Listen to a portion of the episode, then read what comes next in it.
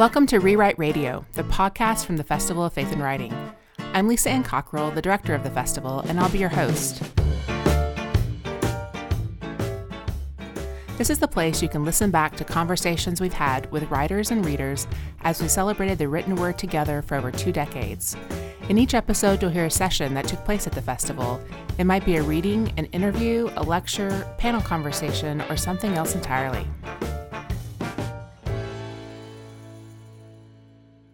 Today's episode of Rewrite Radio features Dani Shapiro interviewed by Catherine Wolff about spirituality and creative practice at the 2016 Festival of Faith and Writing. Dani Shapiro is the author of several books, including Still Writing The Pleasures and Perils of the Creative Life.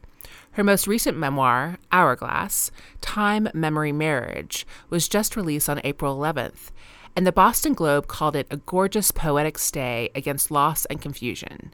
Shapiro has never written anything as raw, dark, or brave as Hourglass. Dani has also written for magazines including The New Yorker, O, the Oprah Magazine, Vogue, and Elle. Catherine Wolff is the author of Not Less Than Everything Catholic Writers on Heroes of Conscience, from Joan of Arc to Oscar Romero, and the former director of the Arrupe Center for Community Based Learning at Santa Clara University. To help me introduce this session, I called up Barbara Mahany, a former pediatric oncology nurse who spent nearly three decades as a reporter and writer for the Chicago Tribune. Her two collections of essays include Slowing Time, Seeing the Sacred Outside Your Kitchen Door, and Mother Prayer, Lessons in Loving, just released this last week. Hello. Hi, it's Lisa Cockrell. Hi, Lisa. Thanks, Barb, so much for joining us today. Where did we catch you?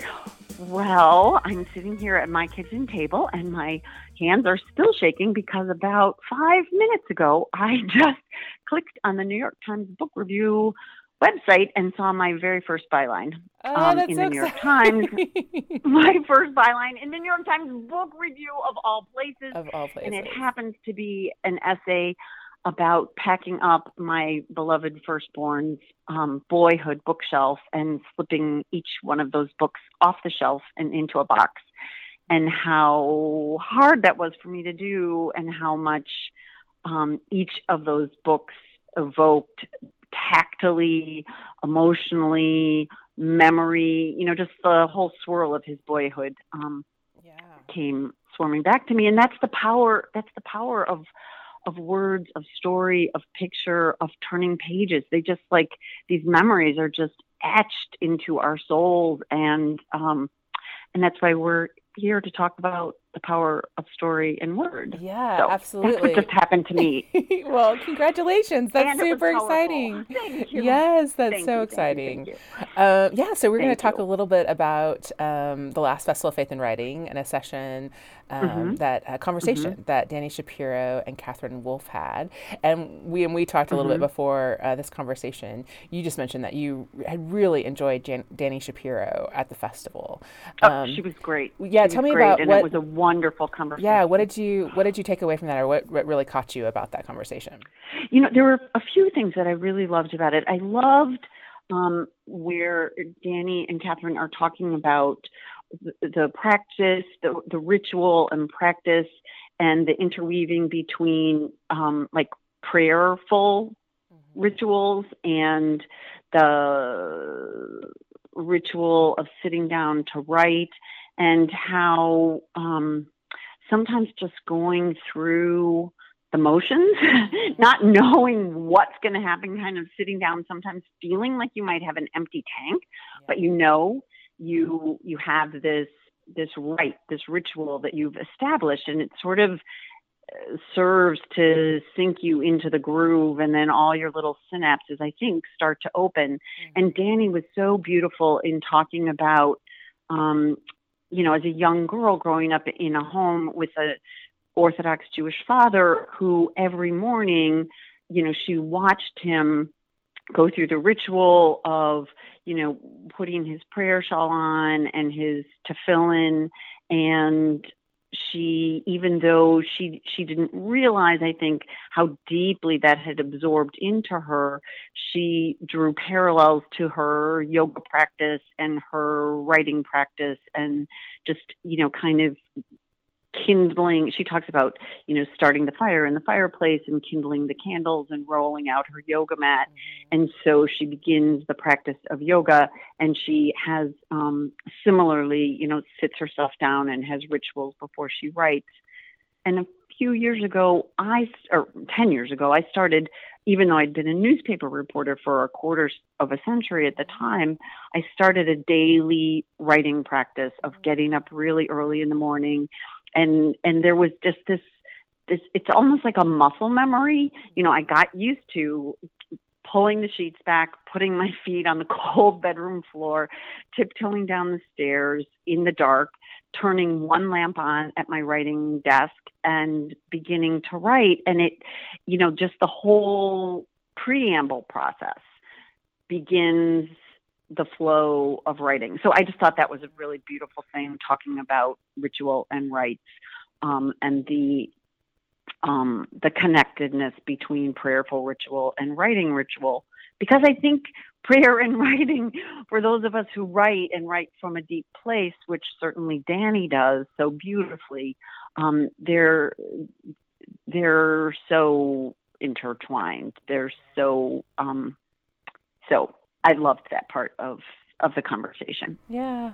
Now, thinking about your own practice, you said you're doing newspaper writing for for many many years, mm-hmm. and then um, which is a certain kind of writing, of course. It's very kind of assignment driven, um, and then uh-huh. you started your own practice about ten years ago or so uh, of coming downstairs and. and and and just uh, so people know, you you just had your own book just published a couple days ago, Mother Prayer, um, that's been just come out. Um, I'm, I'm wondering what the relationship is between like d- establishing that practice and actually doing your own kind of creative work. It's a different kind of writing, um, and it's a, it's a, yeah. yeah what, what, what you might say about the differences there and the different kinds of practice necessary, kind of creative practice to do that different kind of work.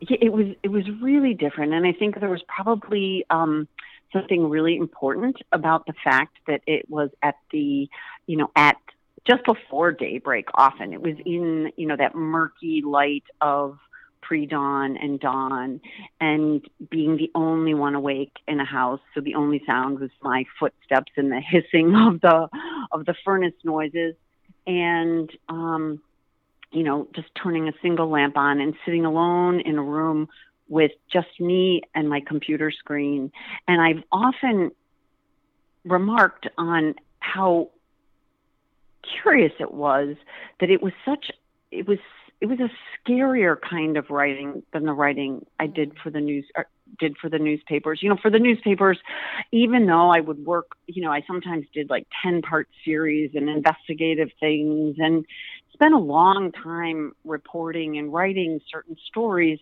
But when there was a nervous, or there was a um, some degree of, you know, um, holding your breath even when I was writing a newspaper story, but you always knew there was um, there were a whole safety net of editors and copy editors who would catch anything if mm-hmm. you know mm-hmm. God forbid you you know needed catching, right. and I was always telling other people's stories, so there was mm-hmm. something particularly vulnerable and exposed about sitting by myself in the near dark writing stories from this deep place inside me and just hitting the send or the publish button mm-hmm. with no copy editor, no editor backing me up, just me, and then just, you know, shooting it out into the cyber world and knowing it would fall onto the computer screens of people I knew and loved, some people I didn't know at all. My mother in law would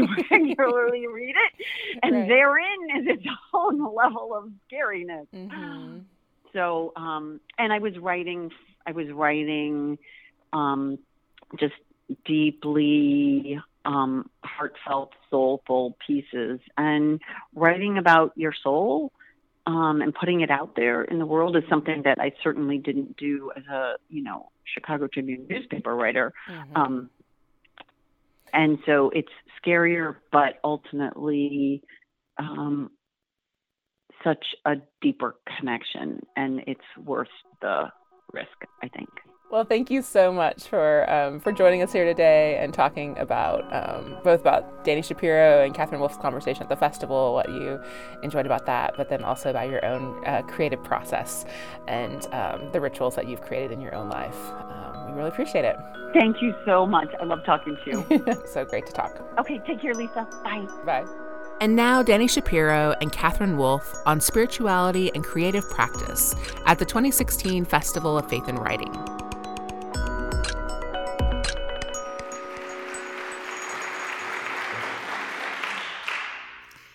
Well, I'll begin with just a little setup. When I first started reading Dani's work, um, I kept feeling such a sense of commonality with her, and I was sort of going through all the things that we were thinking about faith and writing, and I thought how interesting it would it is that somebody from a, a very large, very noisy liberal Catholic family from San Francisco would feel so much in common with somebody from a very small, quiet Orthodox Jewish family in New York. But there really is, and and and I'm delighted to be here today to be able to speak with you. Um, one thing I was struck with immediately, starting with Still Writing, which is, I think, your latest book, um, is are the things that you talk about in terms of setting up your sort of writing routine, the frame of mind. You talk about starting small. You talk about being instinctively attentive and honest with yourself, getting rid of distractions, accepting risk, practice and discipline and patience, just showing up. And I'm thinking, that sounds exactly like what you have to do to be prayerful. Absolutely. Exactly. Absolutely. And so I'd like to hear you expand on that. Oh, let me just say it's such a pleasure to have this conversation with you, Catherine. Um, I think I came to understand so much more about practice and ritual and what it what it meant and what it can do, and what my connection to it is in my own life in terms of my childhood and watching my father and his devotion and his practice, whether he felt like it or not. I always assumed he did as a child, but as I grew up, I thought he probably didn't get up in the morning and feel like praying every morning. Um, in, in Orthodox Judaism, um, it, when men pray, it involves a very elaborate ritual of putting on what's called tefillin and a tallis, and it's wrapping leather straps and placing phylacteries in certain spots, and um, and that ritual would be like would be the doorway or the gateway every morning to his to his practice of, of, of morning prayer, and and I think it must have sunk in in some way, even though it was something that I grew to feel pretty conflicted about over the years, so that in writing devotion, the sense of ritual and um, how ritual can create um, just the sitting down and doing it, whether you feel like it or not. Like if I unroll my yoga mat and I light a candle and I have a few rituals to, but and I put on the music that I listen to when I do yoga. I will practice yoga. Once I've unrolled the mat and actually lit a fire in the fireplace, I'm not going to waste the fire. The mat's already on the floor, so I will practice whether I feel like it or not. And I'm not sure which came first, but in my writing life, uh, I'm not sure who, who was who said it's not the writing, it's the sitting down to write. Um, if, if my butt is in the chair, I'm probably going to work. And whether I feel inspired that day or not um, is completely none of my business and beside the point. Uh, and I also came to realize that days in which I um, felt inspired weren't necessarily the, the days that I did my best work. And just the practice of showing up and sitting down every day was what ultimately made the work happen. Another thing that you say about the uh, job of a writer, in terms of uh, what you're trying to produce for the rest of us and how you get there, you say, if we are deep inside a story, we're in another world. The world we've created, for, which for the time being is where we need to live if we are to make it real to ourselves and ultimately to others. I love that, that quotation of um, another world because it reminded me of a quotation from George Santayana. He says he's actually referring to religion, so it sort of wraps up the, the, the, the, faith and, and writing parallel. Its power consists in its special and surprising message and in the bias which that revelation brings to life. The vistas it opens and the mysteries it propounds are another world to live in, and another world to live in, whether we expect ever to pass wholly into it or not, is what we mean by having a religion. So it just felt very similar to me, you know, that you went we're talking about going into that court sounds to me like you're going right into your heart. Um, having written a, a, number of novels and a number of memoirs now, very strange for me uh, to have written any memoirs at all, and now the number of memoirs is catching up to the number of novels, like horses in a race one of the ways, because people with memoir often ask the question of how, um, they say you seem to be like a not completely despairing and unhappy person. How do you,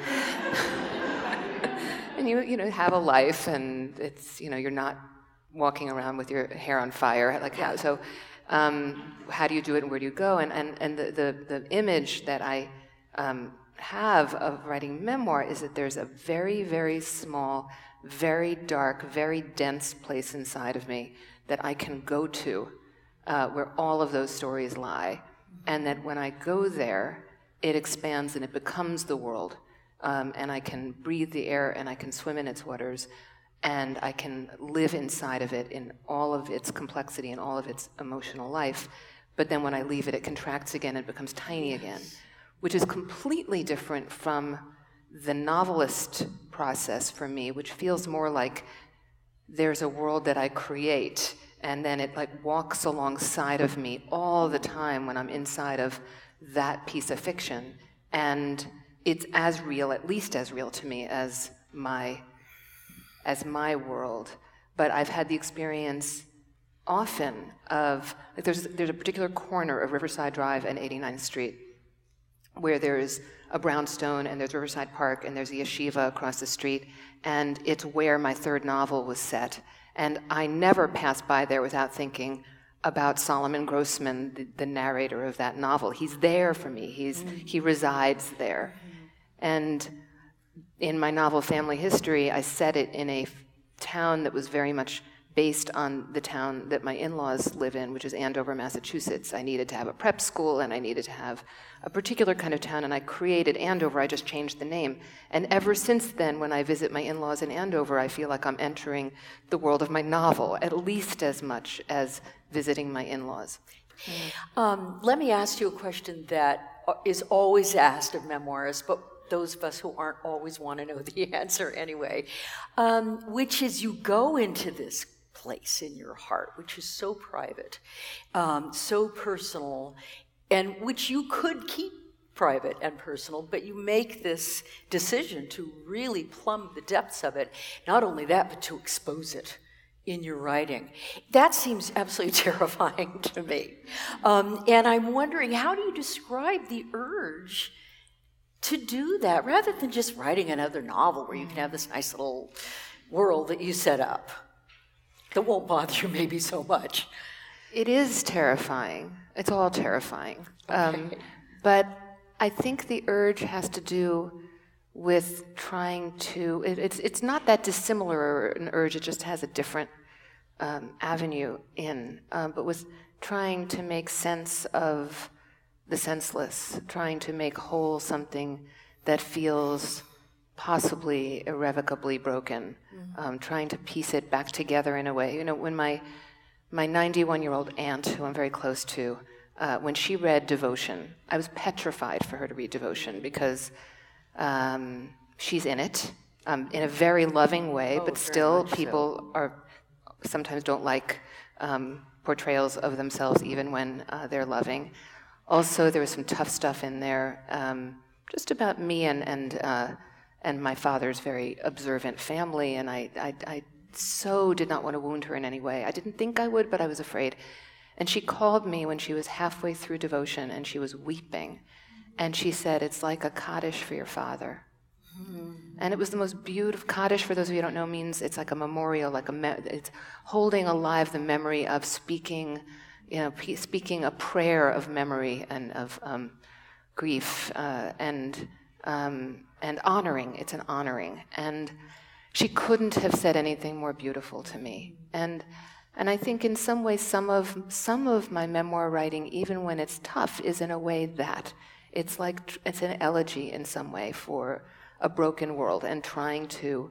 Um, trying to put it back, the impossibility of trying to put it back together again in some way, um, which and, is a little and, different from. And the, but the, the way in which you write about this woman, Aunt Shirley, right? Um, she's just wonderful. She has all these children. She's propagated the earth in an amazing way. Half of them have gone to Israel. She's absolutely loving in the way that she cared for her husband in his very infirm old age. Um, and so she's obviously a real light to you. Um, and and I did feel as you were groping your way, even in the s- slow motion, your first memoir, where you're not, you don't exactly practice your religion, let's put it that way, but it's there. It's there in a very powerful way when you're at your father's funeral, which is the way you say he really would have wanted it to be, but you not, weren't necessarily comforted, so you weren't there yet. Um, could you talk a little bit about how you started then to thaw or to come back to something that had been very embracing. I mean, it was very much part of your life. Yeah, well, it's it's it's it's complex because my father's family was not really a part of my childhood or growing up.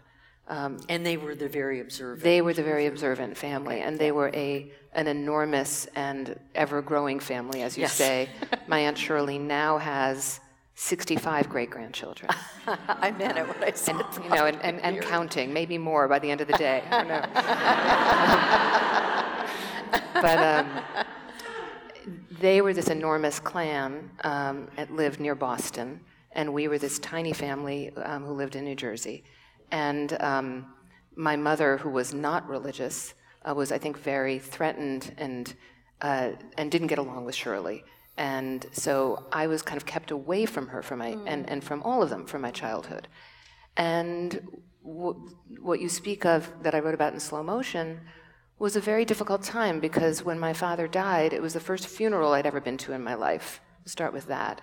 My mother was near death in the hospital. The circumstances were so dreadful, and she couldn't be she couldn't be at the burial. Yeah. Um, the funeral took place in the hospital because they had both been in a car accident which had killed him. And um, the, the funeral not only was my first funeral and the burial, but it was foreign to me, not the funeral, but the, well, it, it was because it was in a hospital and it was my father. But the burial was, I saw all of these people snap to into the forms and rituals of mourning that they knew because they had practiced those rituals um, and I knew nothing of them. And so it was, um, it was alienating in, in, in, in various ways. Um, and even sitting Shiva, they sat Shiva in New York at my grandmother's apartment, and I needed to be with my mother, who was near death in the hospital. Yeah.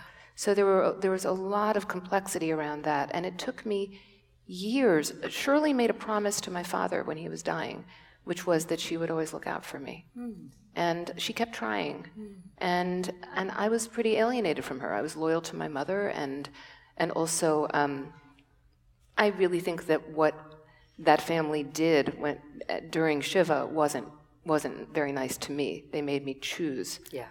um, either to sit shiva for my father or to take care of my mother. They could have come to new jersey and sat shiva in the hospital and they didn't. Yeah and so i got thrown under the bus i yeah. understand why yeah. but it took me years to mm, like let that go.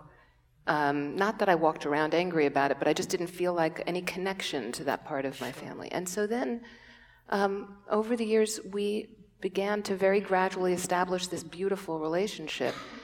And when I was writing devotion, I spent a lot of time with her.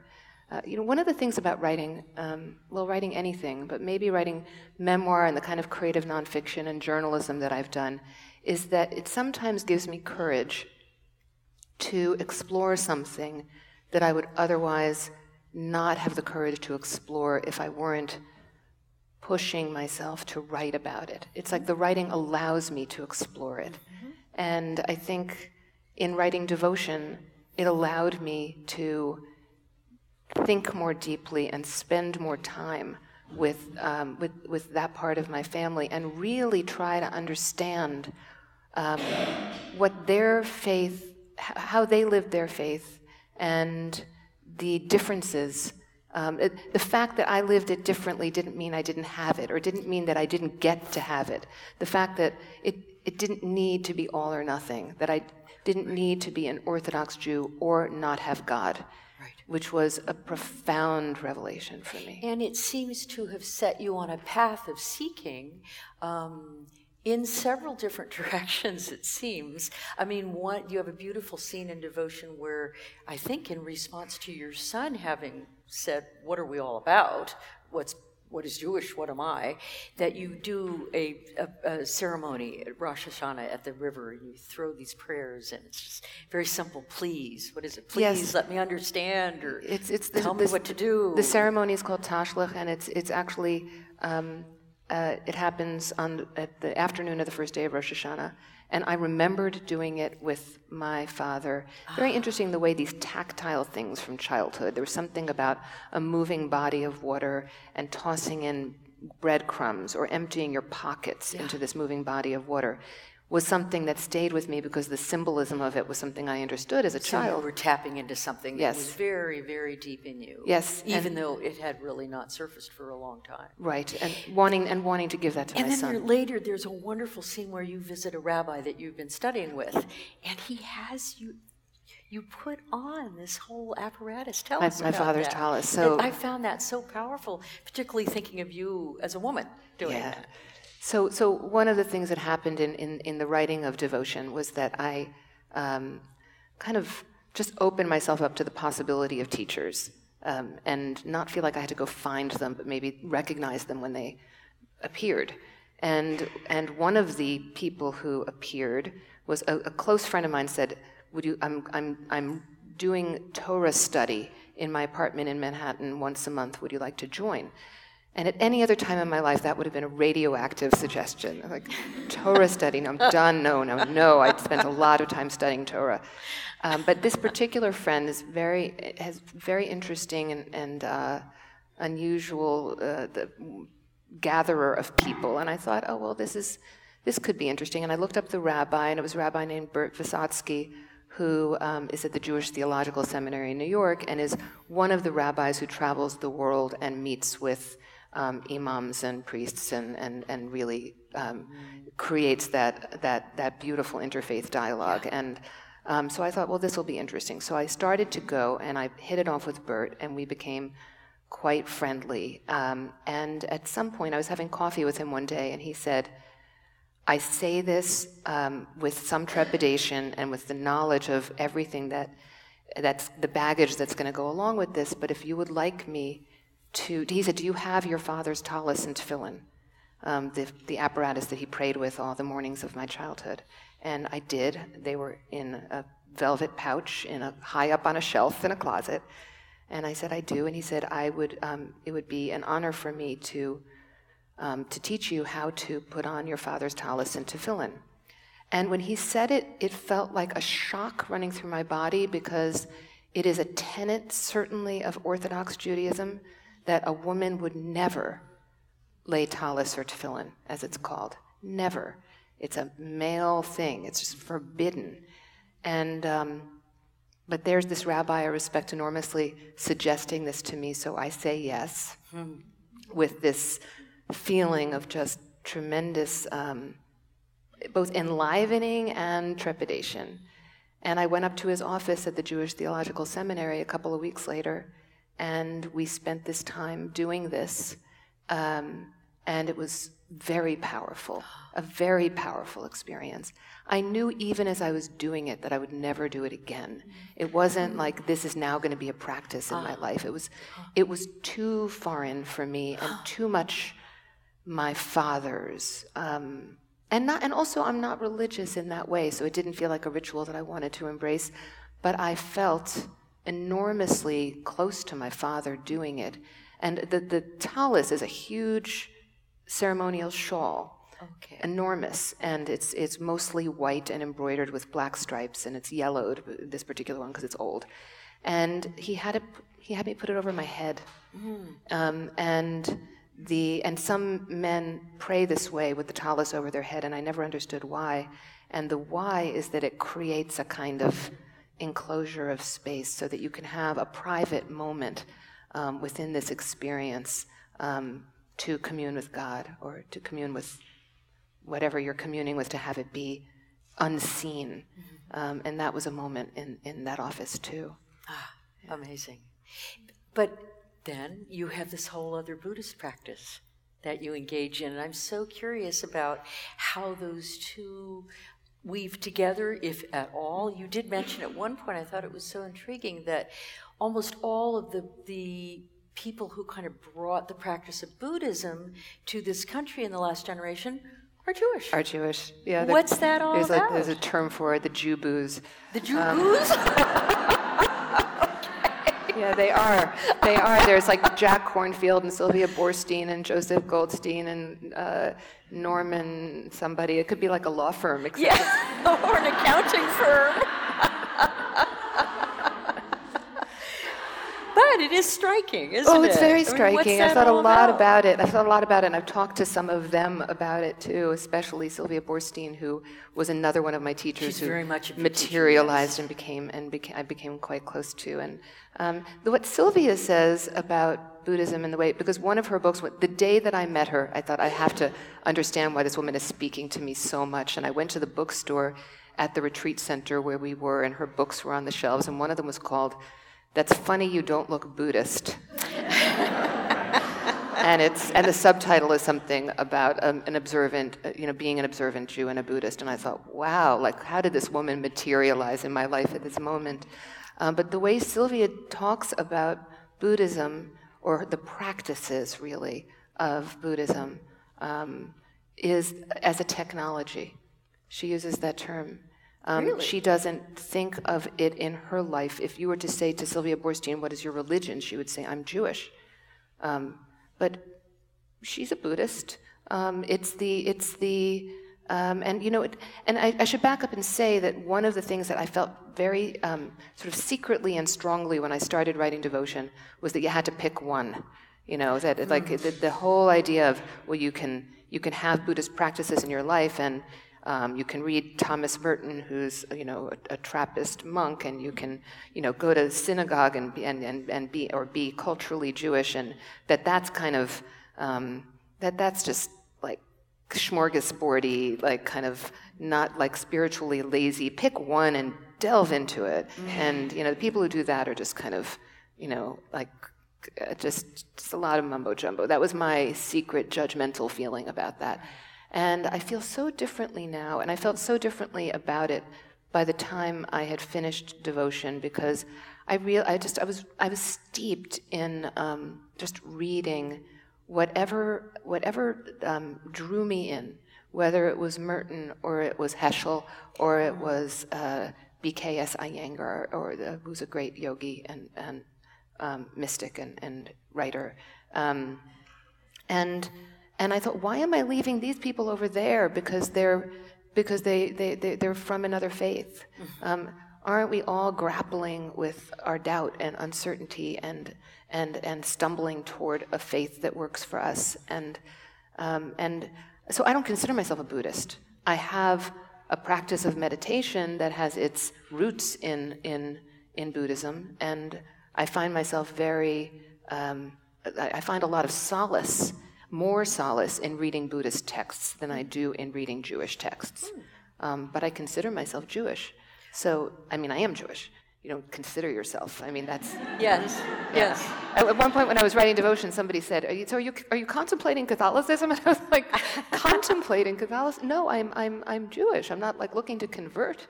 I'm, I'm, looking to, I'm looking to understand. I'm looking to have something illuminated. Although at one point you do describe yourself not only as complicated, but as a lost, too, as though you're wandering still. Well, maybe, yeah, I think all Jews maybe feel like they're always wandering.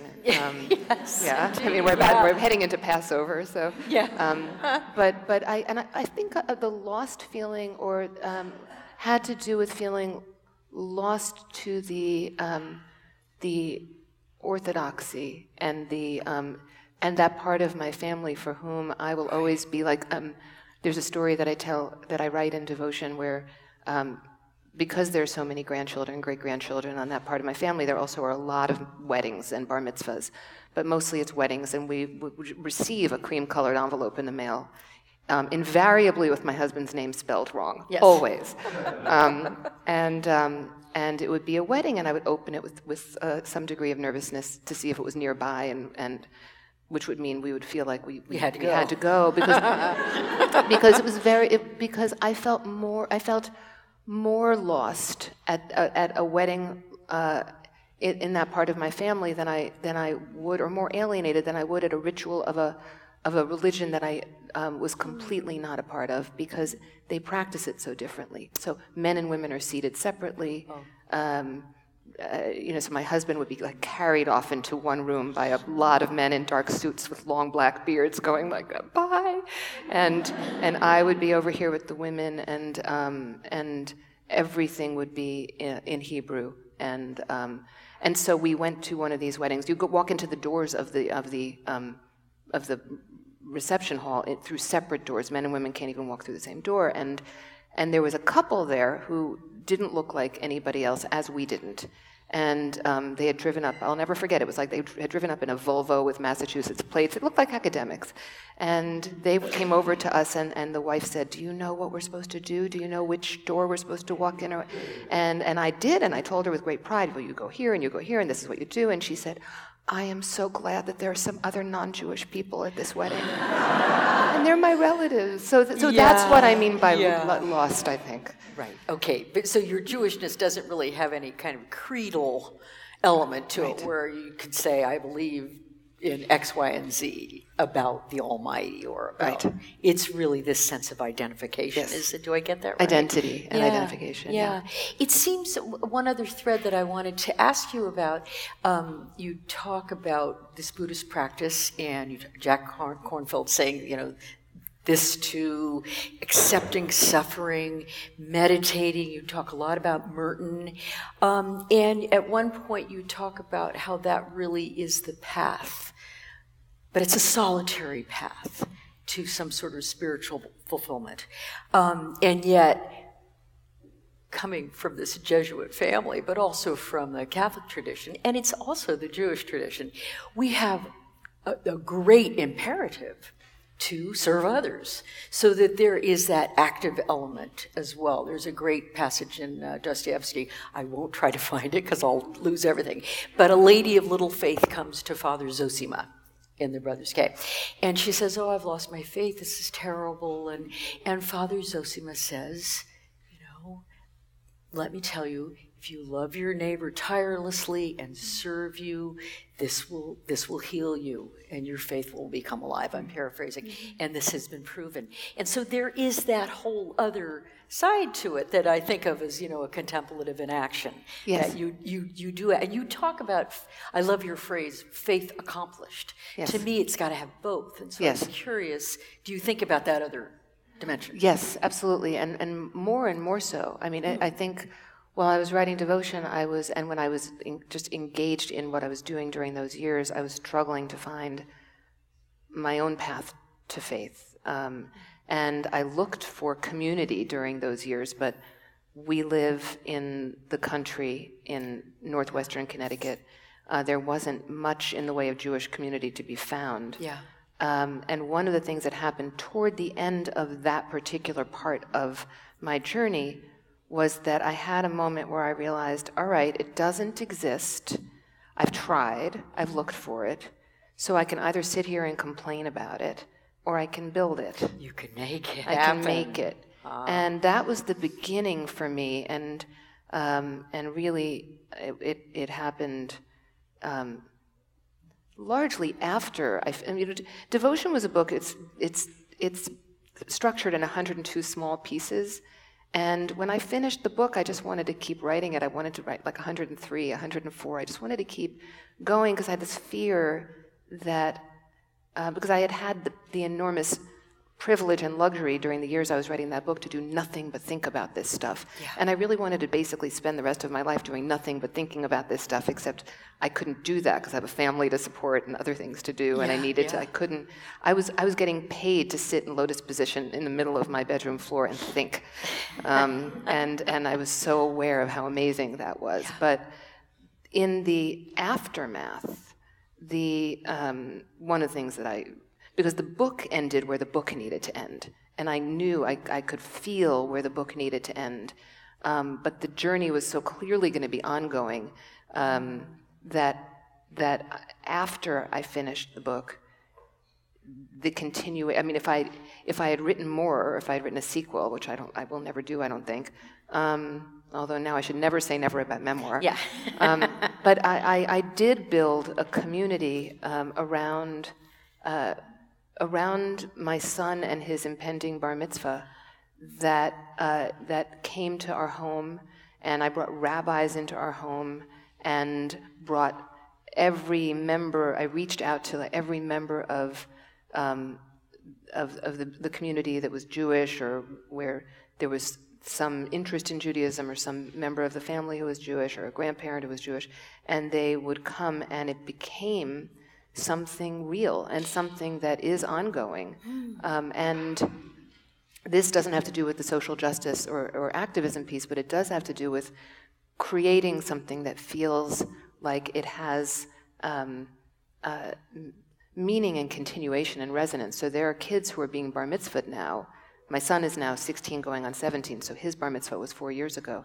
But there are kids who have who wouldn't have undergone that process, who became involved with that rabbi, who now has moved to another part of the country, who still comes in and works with them. Oh, that's wonderful. And just a very, it's, and it's just a satisfying thing for me to feel like I was able to create and build something that wasn't there. Yes. And you started a congregation. You know, teeny little They call it the, the Litchfield County Mishpacha Group, which is hilarious to me because Litch, Litchfield County is a like Cheever country. It's a bastion of, of, of, you know, just Anglo-Saxon, you know, deep roots. And Mishpacha is a Hebrew word that means family, and never have those two words been put together in a phrase.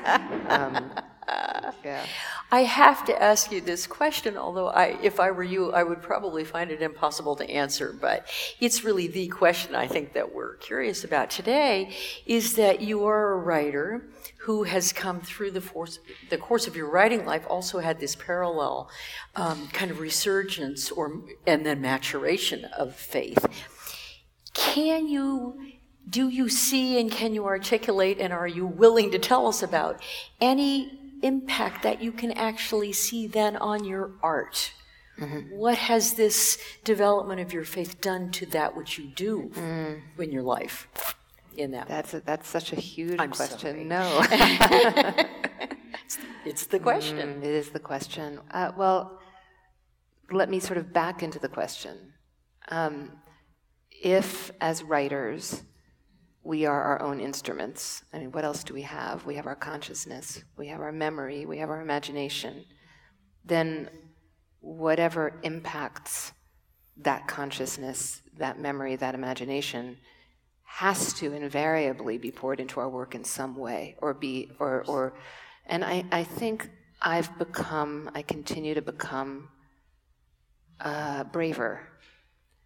And I'm thinking of the book that I just finished, which um, terrified me like no book that I've ever written, because it's written out of a tremendous immediacy, um, and and I don't think that I could be. I mean, I think all all writing is an act of faith. We begin and we don't know where it's going to go if we're writing fiction, and um, and there's a. I mean, there's a, there's a way in which um, that that that sense of being comfortable as comfortable as it's possible to be in not knowing.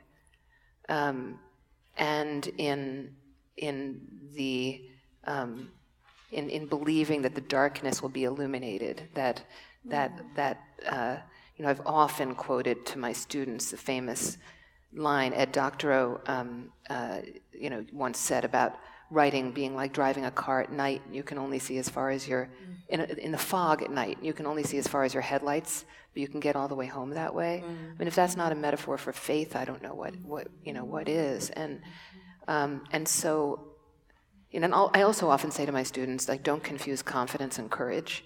Um, confidence is useless to you. In fact, more than like you, it's useless to writers. It's more than useless. It's detrimental to feel confident. I think, um, but courage is facing the fear and doing it anyway. And so, I mean, I'm never people. If people ever say to me, "I'm fear," I'm not fearless. Um, and when I use the word brave, it's because I'm quaking in my boots, but I'm doing it anyway. Yeah. But I think perhaps that sense of um, rigorous, I want to say rigorous honesty or rig- rigorous, um, really staring at a thing, really looking into it as deeply as it can, as I can, I think comes from a lot of these explorations over the last 10 years yeah, or so. Illuminating the darkness, yeah. which is faith. Yes. Which is faith. Yeah. Shall we open the sure. floor to questions? Sure. I'm sure many of you would like to ask Dani some questions. Hey, this is Lisa again. We're about to move into the Q&A portion of this conversation, but it's hard to hear the questions on the recording, so I'm going to jump in and repeat them. First, a festival goer asked Dani if she was familiar with the book The Cloud of Unknowing. I'm not Catherine is. Right? Yeah, it's it's a medieval classic, but as you say, it's anonymous. We think it was a monk writing to another, but it's a classic of a kind of spirituality that's called um, apophatic, which means that basically you, God is what is unknowable. So you can say, I can say, God is not finite. God is not this. God is not that which is opposed to a much different sort of spirituality called cataphatic, which is I really find God through a sunset. I find a God through laying on the, the accoutrements that your father laid on uh, to pray. So you go through. And I think most of us humans go that way. You know, to me, it's a great meal. Uh, but this, it's extraordinary to really kind of teach you how to learn that way, don't you think? Mm-hmm. It, it reminds me of the, the Merton that I quote in Devotion of um, it, Merton in his, in his dialogue with God, if I think I know you, I am mistaken. Um, yes, that, you say you don't want a dialogue with, do- with God. I was struck mm, by that because mm. you have that feeling. I, well, that, the unknowable, the ineffable. Mm-hmm. Yahweh, yeah, but, we're not supposed to actually be able mm-hmm. to speak. But it seems to me that Merton does too. It's just he's he, that, but it's it's he's he's having the dialogue about about not having the, the about not having the dialogue right, in a way. Right. Yeah. Right. And of course, the danger of the that other kind of spirituality is that we, in, in a sense, can trivialize God. Mm-hmm. You know, mm-hmm. God is the sunset. God's a great meal. God's my great friend. Whatever. Mm-hmm. Yeah. Mm-hmm. Yeah. Any other questions? Yes. Do you ever have concerns about speaking to audiences comprised of people from faiths other than your own? Uh, absolutely not. Um, one of the things that was remarkable to me, I said this yesterday, but um, about publishing devotion. Um, I, I, would never said this before, actually, before yesterday, but the, the experience of publishing devotion was a healing one. I've never had healing and publishing do not go hand in hand. Maybe healing and writing, healing and publishing, not so much. But when that book came out, and I saw that my very personal, specific, idiosyncratic experience was resonating with people of all faiths and all ages and both genders. And and I started in, in, the month that the book came out I started I mean when I was going on book tour and I had invitations from churches and from synagogues and from yoga shalas and and I spoke in people's backyards and I spoke at a at a temple in California that was extraordinary place that was a halfway house and a synagogue um, for for recovering um, drug addicts and alcoholics, and and and but it was it was this complete range of humanity and experience, and what it showed me, what it reminded me of in in a way that I I think I had never uh, fully really um, understood was how how deeply that universal thread goes in in all of us, and the way that I don't have any. Uh, no, I I, um, I grew up with an us and them and uh, and and I feel um, completely uh, differently about that. I, I, mean, I always felt different. I, I, never felt comfortable with that. But I arrived at an understanding of why I didn't feel comfortable with that because it's just not true. How does your writing relate to your action on behalf of social justice? In truth, since the publication of Devotion and then Still Writing, which were both books, well, Still Writing was a book I wrote and I didn't know I didn't know I was writing a book that would help anyone. I was trying to help myself. Um, I was trying to understand something for myself. And when the book came out, it turned out that it was helping a lot of people. And I became, uh, in a way that I never had been as a writer, um, part of lots and lots of dialogues with lots and lots of people who were struggling. Um, and, and I also started teaching in a way uh, that I had never taught before. My teaching has always been academic and small workshops and entirely about the work on the page.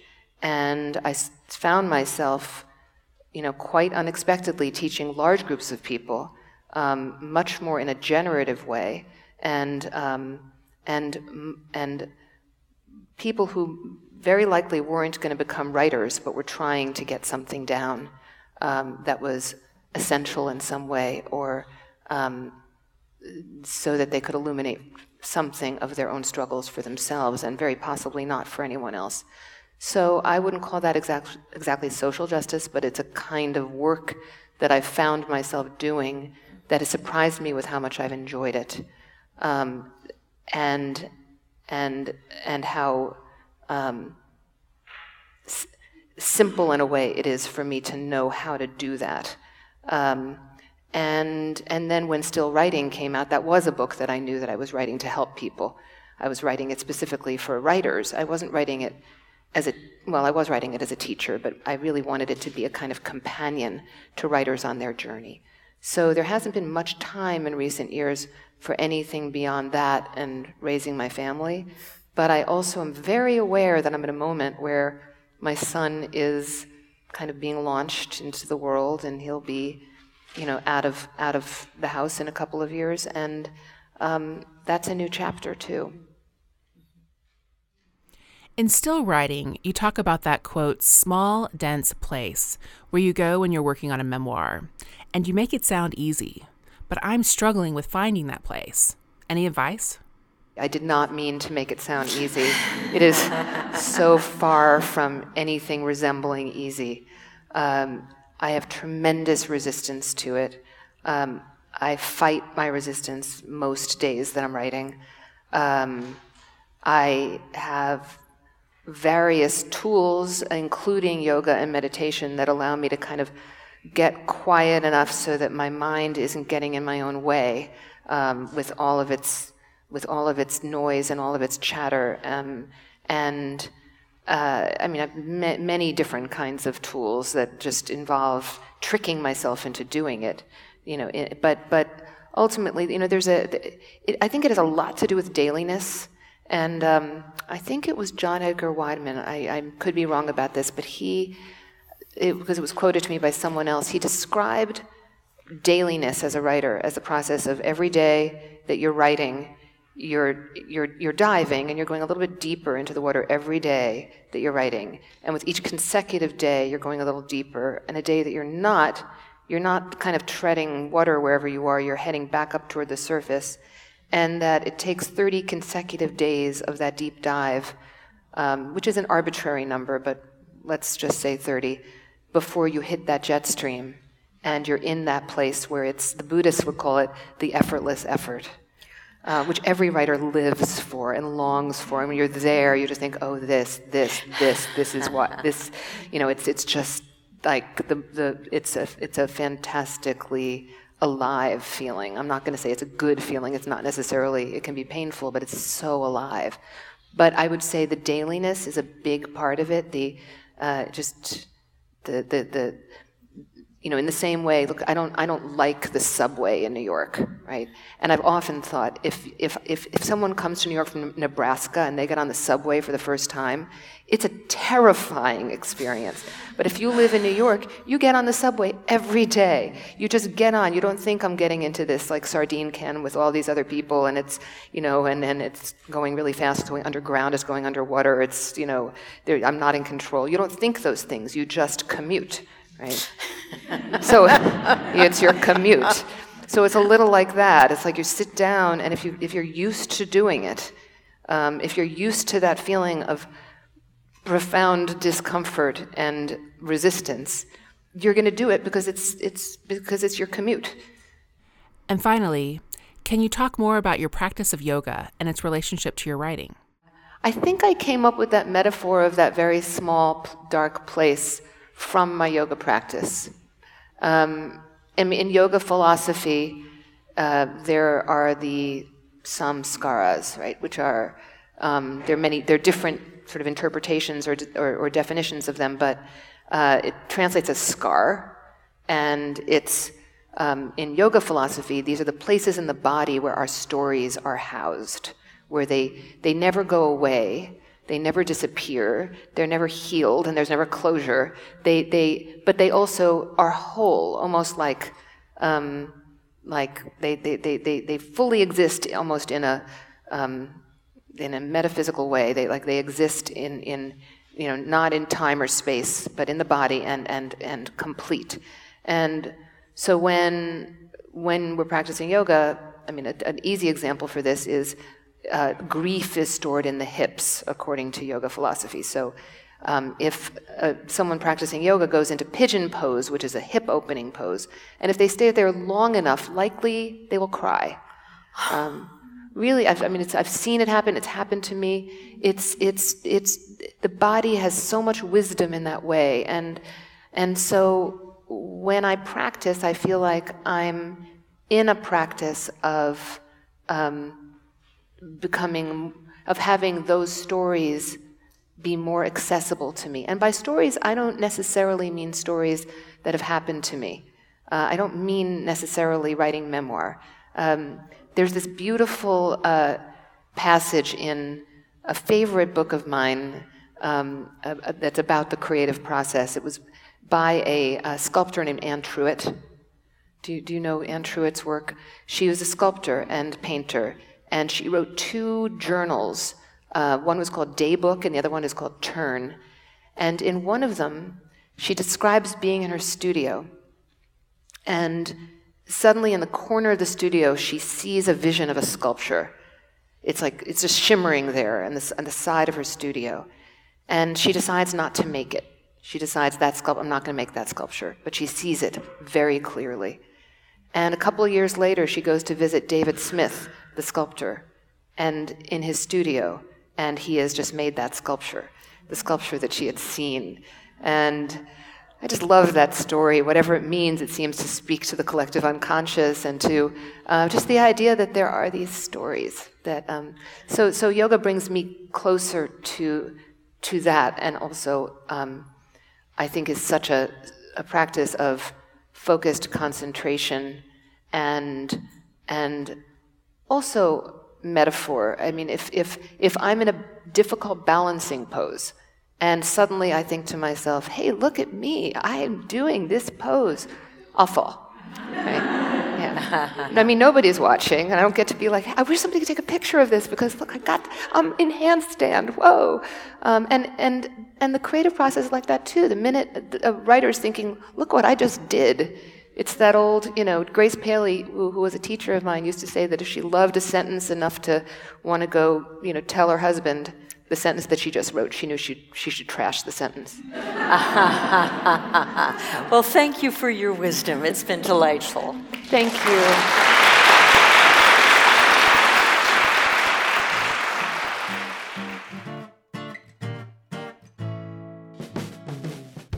Many thanks to Dani Shapiro and Catherine Wolff. You can learn more about Dani Shapiro's work at danishapiro.com. Thanks also to Barbara Mahany, who can be followed at barbaramahany.com. Rewrite Radio is recorded at the Festival of Faith and Writing on the campus of Calvin College and produced by the Calvin Center for Faith and Writing.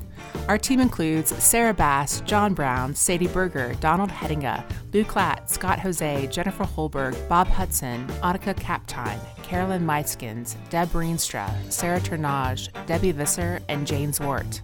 You can learn more about the Festival of Faith and Writing at festival.calvin.edu and if you're into the social media, be sure to follow us on Facebook, Twitter, and Instagram. If you like what we're doing here on Rewrite Radio, please leave us a review on iTunes. It helps other people discover the show, and we are so grateful. Also, we've got 26 years of festival recordings to explore here on Rewrite Radio. And if you've been at some of these festivals and have a favorite session or two that you're especially excited to hear on this podcast, just shoot me an email at ffw at calvin.edu and tell me about them. Just put Rewrite Radio in the subject line. Thanks for listening to Rewrite Radio. I'm Lisa Ann Cockrell, back soon with more from the Festival of Faith and Writing.